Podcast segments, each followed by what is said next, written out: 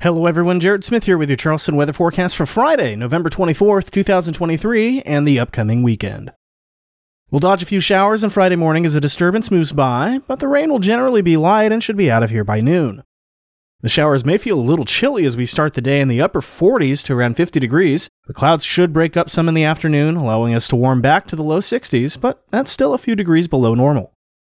High pressure will then wedge back into the area for Saturday, bringing us even chillier weather.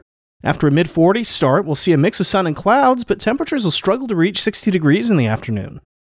Sunday starts in the low 40s, but the wedge is expected a weekend ahead of another disturbance that'll arrive on Monday, and this should allow temperatures to head to the low 60s in the afternoon, once again under a mix of sun and clouds. The only concern for this weekend's weather will be coastal flooding, which will be the result of the upcoming full moon and favorable northeasterly winds strengthening offshore. Saturday morning's high tide around 6 a.m. could top out around 7.2 feet, causing some minor coastal flooding.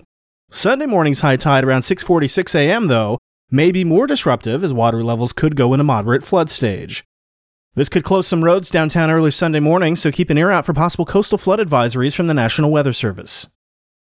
And that was Charleston Weather Daily for November 24th, 2023. I'm Jared Smith. You can find Charleston weather forecasts online at chswx.com, on Mastodon at chswx at chswx.social, on Instagram and Facebook at CHSWX, and on Bluesky at CHSWX.com. Thanks for listening, and I'll talk to you tomorrow.